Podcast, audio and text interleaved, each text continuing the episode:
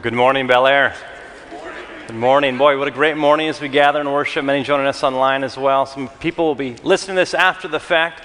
Uh, two quick things while we're here together. This is your last Sunday to be part of our 35 year tradition of giving Thanksgiving feasts, not just Thanksgiving meals, but Thanksgiving feasts, to 13,000 individuals in Los Angeles. We've got a great opportunity tomorrow morning. People are going to be coming here early before the sun rises. That's why we're praying for no rain just for a little bit. We need the rain here in California, but we're praying for no rain in the morning. But even if it does, we've got plans. We've been preparing for that uh, to put together 1,300 Thanksgiving baskets in boxes that will be delivered prayerfully throughout the city for people in need. And this isn't just about caring for people's temporary physical needs, this is about sending the message and hope and love of Jesus Christ throughout this city. This is part of how we seek for people and neighborhoods in this city to be revived and renewed. In fact, this is the last Sunday, so you can be a part of giving towards that. In fact, in your bulletin, in your program, a little card, if you haven't noticed already. There's an opportunity for you to give financially towards that. Now, if you were to give $40, that gives a feast to 10 people. It's phenomenal when you think about that. And some of you have already given generously. I want to thank you for that. Some of you are going to give today. Some of you are going to show up at 5 a.m., 6 a.m., 7 a.m., 8 a.m., 10 a.m. tomorrow morning serving. It's going to be freezing in the morning, but we don't care because we love the fact that we get to do this. John Isaacs, you ready? You ready for this? You ready for this, huh? And the deacons are ready for this. How many of you are serving tomorrow morning early? Just put your hands up. Let's give a thanks for those people. I'll be joining you. It's going to be a great morning. But know that we had to make a tough decision this week. The money wasn't coming in, so we said, well, let's should we just give a little less to the city? Or should we step out in faith and say, God, would you, through us, do an amazing, miraculous thing? So we're prayerfully stepping out in faith, and we believe that God will give through us the amount of money to cover those 13,000 meals. Some of you can be part of that today. You can give either today via check or online. You can give through our PayPal app. But know that that is the last opportunity today to give towards those things. In addition, we have a long tradition as a church family of gathering one Sunday a year to prayerfully express our commitment in the next calendar year. Over the years, we've called it by different names Ingathering Sunday, uh, a Harvest Sunday, a Stewardship Sunday, and this happens to be one of those Sundays. People who call Bel Air their church home will faithfully say, God, how would you use me and spend me and give through me to what God is doing in this church, in this city, around the nation, and around the globe? So if this is your church home, you've got an opportunity to really experience what it means for us to collectively give. We can do so much more together than we can do as individuals. And so in our 9 a.m. service, our 901, now in our 11, tonight in our 6, people will come forward and they'll place those commitments into the basket for the next year. If this is not your church home, just see this as a moment where the church family is coming forward in an act of worship, simply given in response to who God is in our lives. We don't pay for God's love, He gives it to us freely. And so, all that we do, all the service, all the giving, all the love that we lavish upon each other in this city is simply in response to that great love that God has for us. And that opens a season through the end of the calendar year where people will come forward either throughout the week or they'll mail it in. Some people have already mailed it in, or even today, or these Sundays to the end of the year of that commitment for the next year. But right now, I've got a question for you. What comes out of your life when you are pressed? I mean, like really pressed. When you're pressed by other people's expectations for you when you're pressed by the deadlines that you're not going to be able to meet? What happens when you're pressed by your ever growing list of emails, to do lists, shopping lists? What happens when you're pressed by your narrow funds, your slim chances for survival? What happens when you're pressed? I mean, like really pressed in a way where you realize, I don't know how I'm going to make it. I don't know how I'm going to do this. I don't know how this is going to work out. What comes out of your life when you're pressed? Let me ask it a different way Are you an orange or a cell phone? You see an orange and a cell phone, they do really well kind of in their natural environment. You know, an orange in a fruit basket, sitting there on the counter, non pressed, right there. I mean, it looks good, it's great, you can peel it, you can eat it, that's fantastic. A cell phone in its natural environment, unless it's a, you know, one of those phones that got recalled recently. It does well when it's not pressed, when it's in your hand. I mean, you can, you, you can Skype your family that you can't visit for the holidays. You can order things online. You, you, you can find out information. You can get yourself out of being alive. It's amazing. Both of those things, an orange and a cell phone, do really well in their natural environment. But what happens when they're pressed? You press an orange, it's almost even more valuable. In this city, it costs more money for pressed orange juice than the amount of oranges. It becomes more valuable. You put it in a juicer and something terrific comes out of it. You put a cell phone into a juicer. It's, it's not terrific, it's toxic. It's now lost its value. It's now good for nothing. Are you an orange or are you a cell phone? What comes out of your life when you're pressed? As you're getting pressed this season, are terrific things coming out of you or are toxic things coming out of you? Are you like me that often says, Man, I'm just so overwhelmed, I'm, I'm, I'm no good for anybody? Or are you like those that you know in your life that even when they're up against the wall, even when it seems like there's no way out, even when it's gone from stage three to stage four, even though they just lost their job, there is something that comes out of their life that is beyond terrific. It's life giving, it's joy giving, it's filled with peace. What comes out of your life when you're pressed? Is it bitterness, rage, anger, sarcasm? Or is it something sweet and terrific? Is it a shout? Or it is a song? Well, when you look at the life of Jesus, I would say there's no person, no human ever in the history of humanity that ever has been or ever will be pressed as much as Jesus was pressed. And in fact, when Jesus was agonizing on the cross that afternoon for many, many hours, Scripture records that Jesus said seven different things. What came out of the life of Jesus when he was pressed on the cross? One of those things was this statement you find it in Matthew, you find it in Mark, and it's this My God, my God, why have you forsaken me? Now, when you just read that at first blush, you might interpret that many different ways. In fact, when I was a kid, when I was young, I first heard that story. I heard that reading from Scripture, and I thought, well, that's odd. Isn't this guy supposed to be strong and mighty and powerful?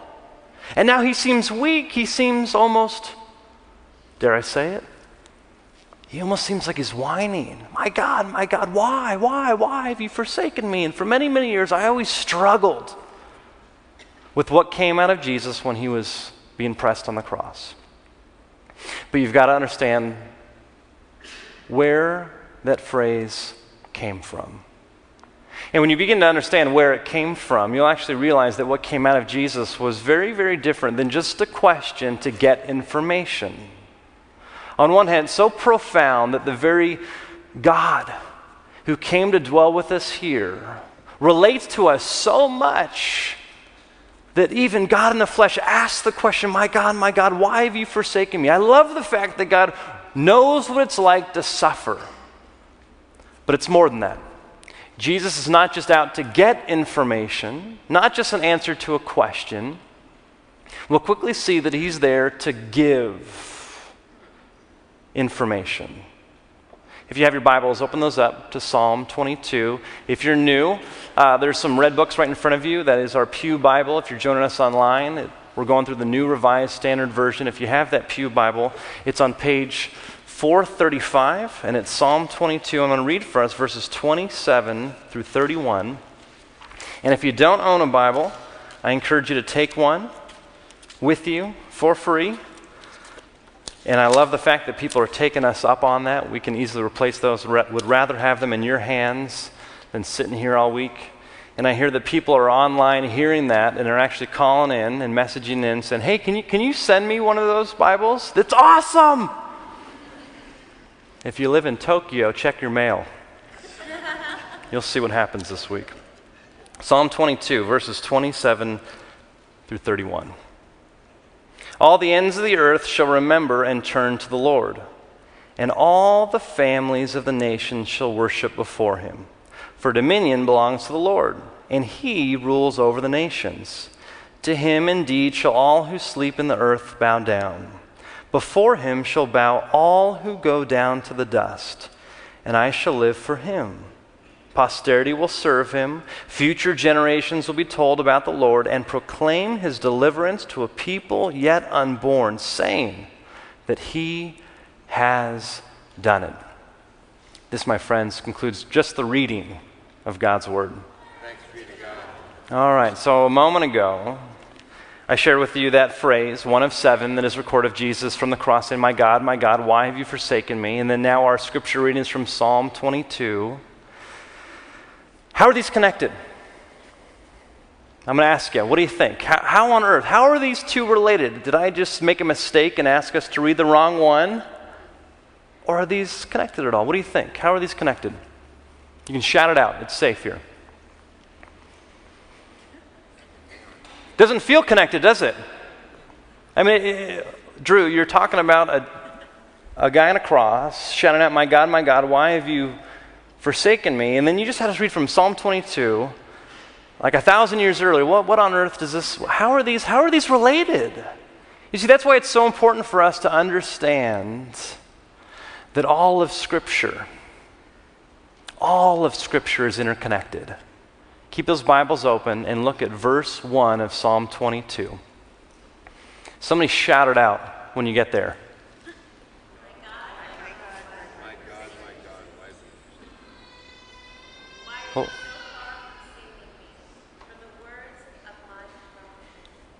What a great, great connection.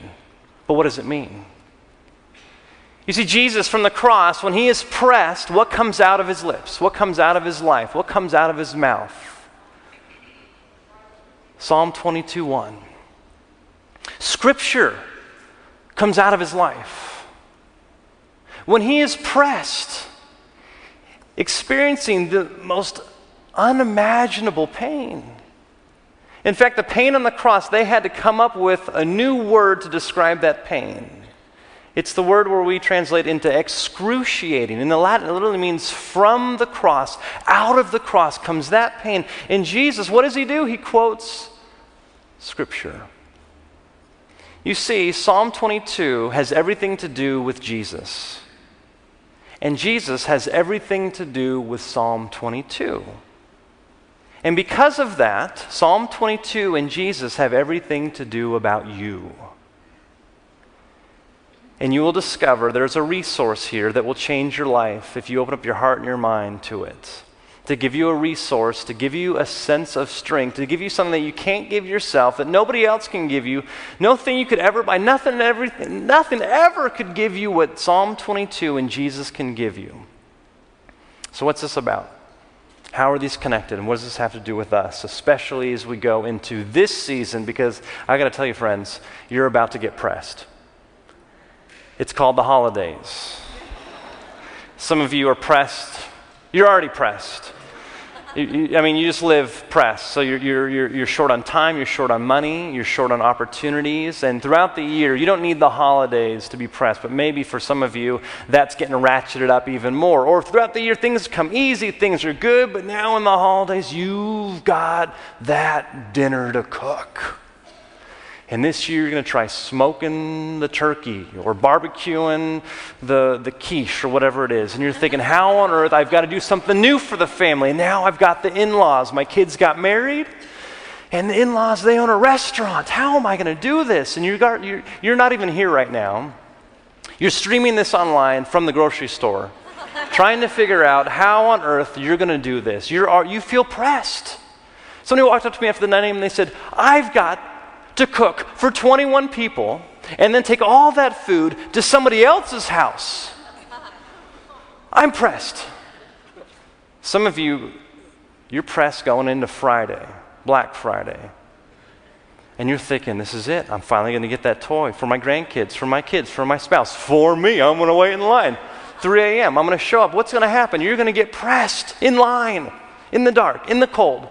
And you're going to be running for that toy, whatever it is, for you or for somebody else, and somebody's going to get right in front of you. They're going to get it. You're going to be pressed. You're going to be like, now what do I do? Some of you are going to be so late getting to the airport, you're going to realize in that moment, I should have left earlier. It's 15 minutes, my gate's going to close, and I can't figure out where to drop my bags. And your spouse and your kids or your parents are going to be like, well, you should have left earlier. You're going to be pressed in that moment. What's going to come out of your life? Will it be terrific or toxic? Will it be bitter or sweet? Let's take a look at Psalm 22 and what that has to do with you and me. Let me just breeze through this. Psalm 22. This is a psalm of David, King David, David and Goliath. Perhaps the greatest human king that has ever lived, leader of the nation of Israel. Scripture says about David that he was a man after God's own heart. Let's take a look at some of this. In fact, it says, if you breeze down, you look at verses 6 and 8. This is written by King David, but in verses 6 and 8, he is saying that I'm a worm, I'm not a human, scorned by others and despised by the people. All who see me mock at me.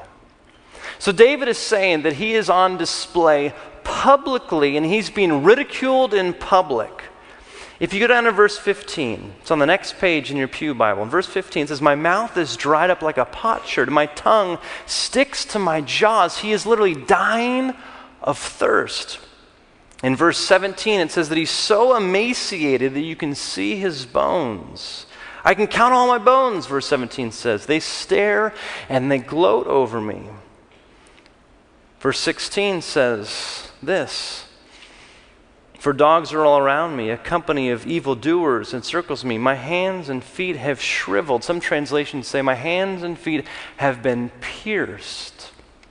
Verse 18, it says that people are now casting lots for his clothes.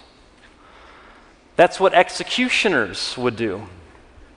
The executioners would get the clothes of the one that they would be executing. When did this ever happen to David? When was he ever ridiculed that much in public, dying of thirst, so emaciated you could see his bones, with people casting lots for his clothes? When was David ever in a public execution? In fact, historians have studied perhaps the life of David more than any other leader in the biblical era of Israel throughout the Old Testament. We have people within Scripture talking about David. We have people outside of Scripture talking about David. And they know for a fact that he was never in this place. What's going on here? But it goes on. Take a look at verse 20 and 21. It talks about needing to be rescued. Deliver my soul from the sword, my life from the power of the dog. Save me from the mouth of the lion. This is serious. This is significant. There is a need for rescue. But then it goes on. Look at verse 27. Actually, verse 22 before we get there. I will tell of your name to my brothers and sisters. In the midst of the congregation, I will praise you. It's not only a cry for rescue, but there's this anticipation of rescue to it gets to the point in verse 27 where it says this. This is what we read before. All the ends of the earth shall remember and turn to the Lord, and all the families of the nations shall worship before him. When did it ever happen that King David was on public display, getting executed, cried out for help, was rescued in a way that led to all people on all the earth to bow down and worship the King Kings and Lord of Lords. When did that ever happen?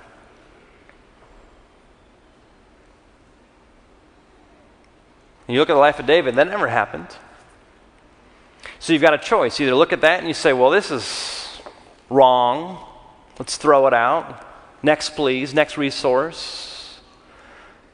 Or you actually do the work that I said we have to do a moment ago to know that all of Scripture is connected. You see, there's a clue here. Go to Acts 2, verse 31, that very clearly says what this is all about. This is the first sermon that was ever given by the early church, by Peter, the one who had denied Christ three times.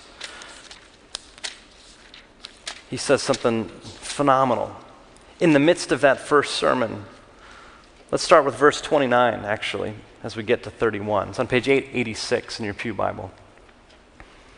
Speaking to the nation of Israel, fellow Israelites, I may say to you confidently of our ancestor David that he both died and was buried, and his tomb is with us to this day.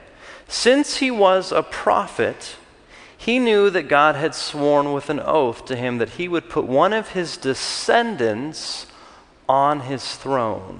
Verse 31. Foreseeing this, David spoke of the resurrection of the Messiah. And what Peter tell, tells us is this that Psalm 22 has everything to do with Jesus. That a thousand years before Jesus hung on a cross, suffering, filled with sorrow, dying the death so that we don't have to, after he lived the perfect life that we never could. That that psalm, inspired by God's Spirit, was an image of a greater king, a king greater than David. Jesus is an ancestor of David, from the lineage of David. And so, thousand years before, David is, through the power of the Spirit, talking about one to come. There is a Messiah coming, a king who is coming who's going to cry out, My God, my God, why have you forsaken me? People will surround him, they will pierce his hands and his feet. He's going to be dying of thirst. He's going to be so emaciated, you'll be able to see his bones. They're going to cast lots. But what's going to happen? He's going to be rescued. And that rescue, after that pressing, is going to lead to something that you'll never imagine. That every person on earth, that all the nations, not just the Jewish people, but all people, We'll find that peace and that joy and that satisfaction, that true identity and protection of now being God's. You see, Psalm 22 is all about Jesus. And when Jesus is on the cross, what comes out of his life in the greatest pressing you could ever imagine? Scripture comes out. Even Jesus says in Luke 6:45 that out of the overflow of the heart the tongue speaks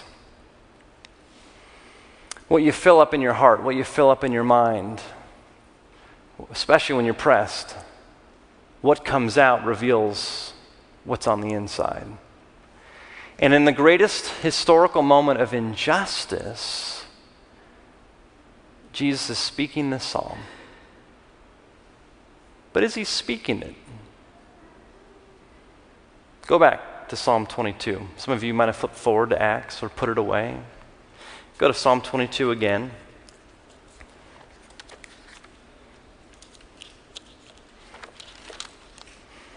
You see what's so fascinating about Scripture is that we get it in print. But originally, when people would receive it, they would hear it. You see, we're pretty literate people. We're a pretty literate city. We're a pretty literate society. With the invention of the printing press, it actually spread literacy throughout the world. And so many people receive Scripture today very differently than they received it in the first century or in David's time. You see, people who couldn't read or write would gather together and they would hear the reading or sometimes the singing of God's Word. And back then, there was no chapters, there was no verses. There was no Psalm chapter 22. We added that years later for ease of reference. There was simply the Psalms. And what does it say about Psalm 22 or about this psalm? It says this look on the top, before verse 1, it says, To the leader, according to the deer of the dawn, a psalm of David. Now, some translations say, To the choir master to the worship leader, to the tune of the deer of the dawn. You see, this psalm was meant to be sung.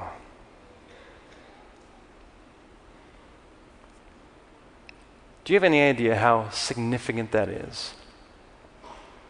That the only time God's people would ever hear this psalm is when it was sung. You see, songs are powerful. Songs actually enter our brain through a different path than just spoken word. And in fact, if I was to, we'll try this as an exercise. if I was to kind of get us to, to sing something, I could reference it and see if we can get there this way. So why don't we, let, let, us start with this song. Why don't we sing a song that was written in 1908 by Albert von Tilzer? Are you ready? Let's go. One, two, three. It didn't work. All right, let me try. Uh, well, let me add. Oh, when you hear the lyricist, the one who wrote the words, okay, yes, 1908, Albert von Tilzer was the composer, but Jack Norworth, he was the one that wrote the words. Ready? One, two, three. Well, what if I just said, take me out to the ball game? Or what if I did, take me out to the ball game, take me out to the crowd, buy me some peanuts and cracker jacks. I don't care if I ever get back for this root, root, root for. No, hold on, hold on, hold on, no, hold on, hold on. Hold on. We were a very divided community, nation, church last week. I see some Cubs fans and Dodger fans and Angel fans. But see, what happens is Amazing Grace, how sweet the sound that saved a wretch like me. Something happens when we sing. Isn't it almost impossible not to join in? Isn't it almost impossible to even if you hear, Oh, say, can you see? Or Amazing Grace? Or The Boys Are Back in Town? Or whatever song. Isn't it almost impossible for you not to hear the song being sung, at least in your heart? And so, Jesus, in being pressed in the greatest, most intense pressing of all time, does he sing? This psalm that was meant to be to the tune of the deer of the dawn. A professor came up to me after the 9 a.m. service and said, Did you know that scholars believe that tune came from shepherds? Watching the sunrise every morning in the Judean hills. And there was a set of hills that were higher and higher and higher. And as the sun would rise, it would crest over the smallest hill. And as it began to rise, still behind the hills, you would then see it on the next higher hill. And it gave this image of this light leaping higher and higher and higher until the sun fully rose. I don't know what that song sounded like. But I can guarantee you that when Jesus from the cross said, My God, my God, why have you forsaken me? Whether he said it or sang it, every single person heard that song in their hearts. Singing from the cross. What a thought that Jesus wasn't just trying to get information, but was trying to communicate and to give information that Psalm 22 is all about me, and I'm all about Psalm 22, and this is how it's all about you. Because Jesus was pressed for a purpose. The first Adam in Scripture, we see in Genesis 1 and 2 and 3, was given this command Obey me and you'll live. Scripture refers to Jesus as the second Adam. His command from God was this obey me to the point of death. And Jesus was willing to go to the cross, not as a victim, but he went victorious. Why? The book of Romans in 1 John 4 says this that God wanted to demonstrate his love. He didn't want to just tell you, he didn't want to just think about how much He loves you. He wants to demonstrate His love to you in this that while we were still sinners, while we were the ones that deserved to go to the cross, while we were the ones that deserved to, to do those things and to experience all of that on the cross, that Jesus went to the cross on our behalf. As it says in 1 Corinthians, that He, Jesus, who knew no sin, who was perfect, became sin for us so that we might become the righteousness of God. Do you have any idea the gift that God is wanting you to open and to receive and to experience the rest of your life? That's what grace is. It's not because of our works, it's because of what He's done on our behalf. And if Jesus could be pressed that much so that you can have life, if the greatest pressing you could ever imagine in the history of humanity led to the greatest result, how much more when you receive Jesus in your own life will it change the moments when you are pressed? When you lose that job, when you don't get that opportunity, when you get diagnosed, when you're late to the airport, the little pressings, the big pressings, you actually have an opportunity to have that transformed for the flourishing of others. And there's some of you, it's amazing to watch you be pressed. And it seems like that as God presses you, or maybe it's not so much that God presses you, but as the realities of life press you and God allows it, that actually more beautiful things come out. Infinitely more valuable than orange juice. I mean, if pressed orange juice is more valuable than just an orange, and you are made in the image of God, how much more valuable is the things that can come out of your life in the midst of this season if you allow God to use it? But it's got to be a choice. You're so much more treasurable and valuable than a cell phone. Don't live like a cell phone. Don't think that you're only valuable when things are good, when things are easy, when you're free, when you have the job, when you're healthy. Don't think that that's the only time that God can use you. You're infinitely more valuable than that. So, as we go into this season, as we go into the holidays, Thanksgiving, the shopping, the traveling, the job hunting, the cancer surviving, would you know that you have a God that was pressed for you?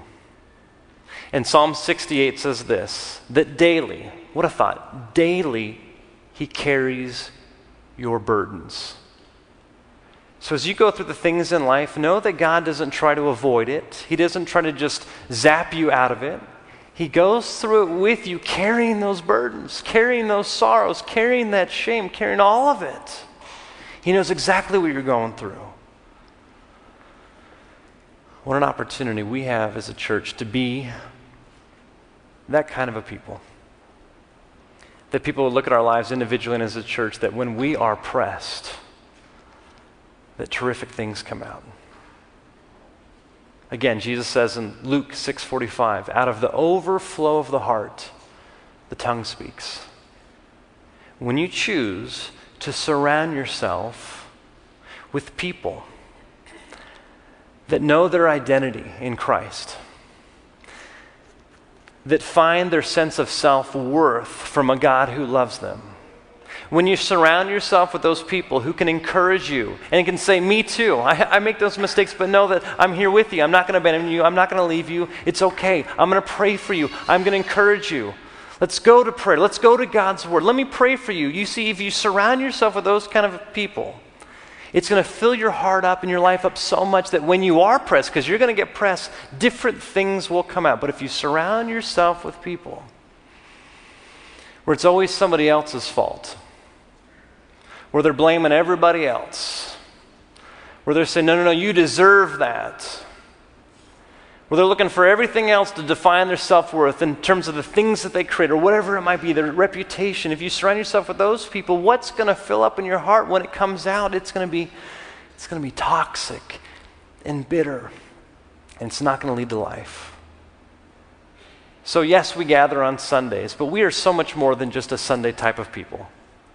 We have life groups throughout the week. We have classes throughout the week. We have support groups throughout the week. We serve together throughout the week. We send out people globally throughout the year. You see, that's why we say to follow Jesus every day and everywhere with everyone. This is a way of life. What an opportunity we have this season to be pressed in a different way. Let's pray. God, we thank you for the infinite love that you give us, this very costly love. It reminds us that the grace that you give us isn't cheap. but you gave your life to have us. So, God, would that melt our heart as we see you, Jesus, on the cross? As we can imagine why after that, people said, Wow, this surely was the Son of God. God, we thank you for this time. May we treasure these things in our heart. And may we seek to be filled up more and more this week as we come to you through prayer and in your word. In Jesus' name, amen.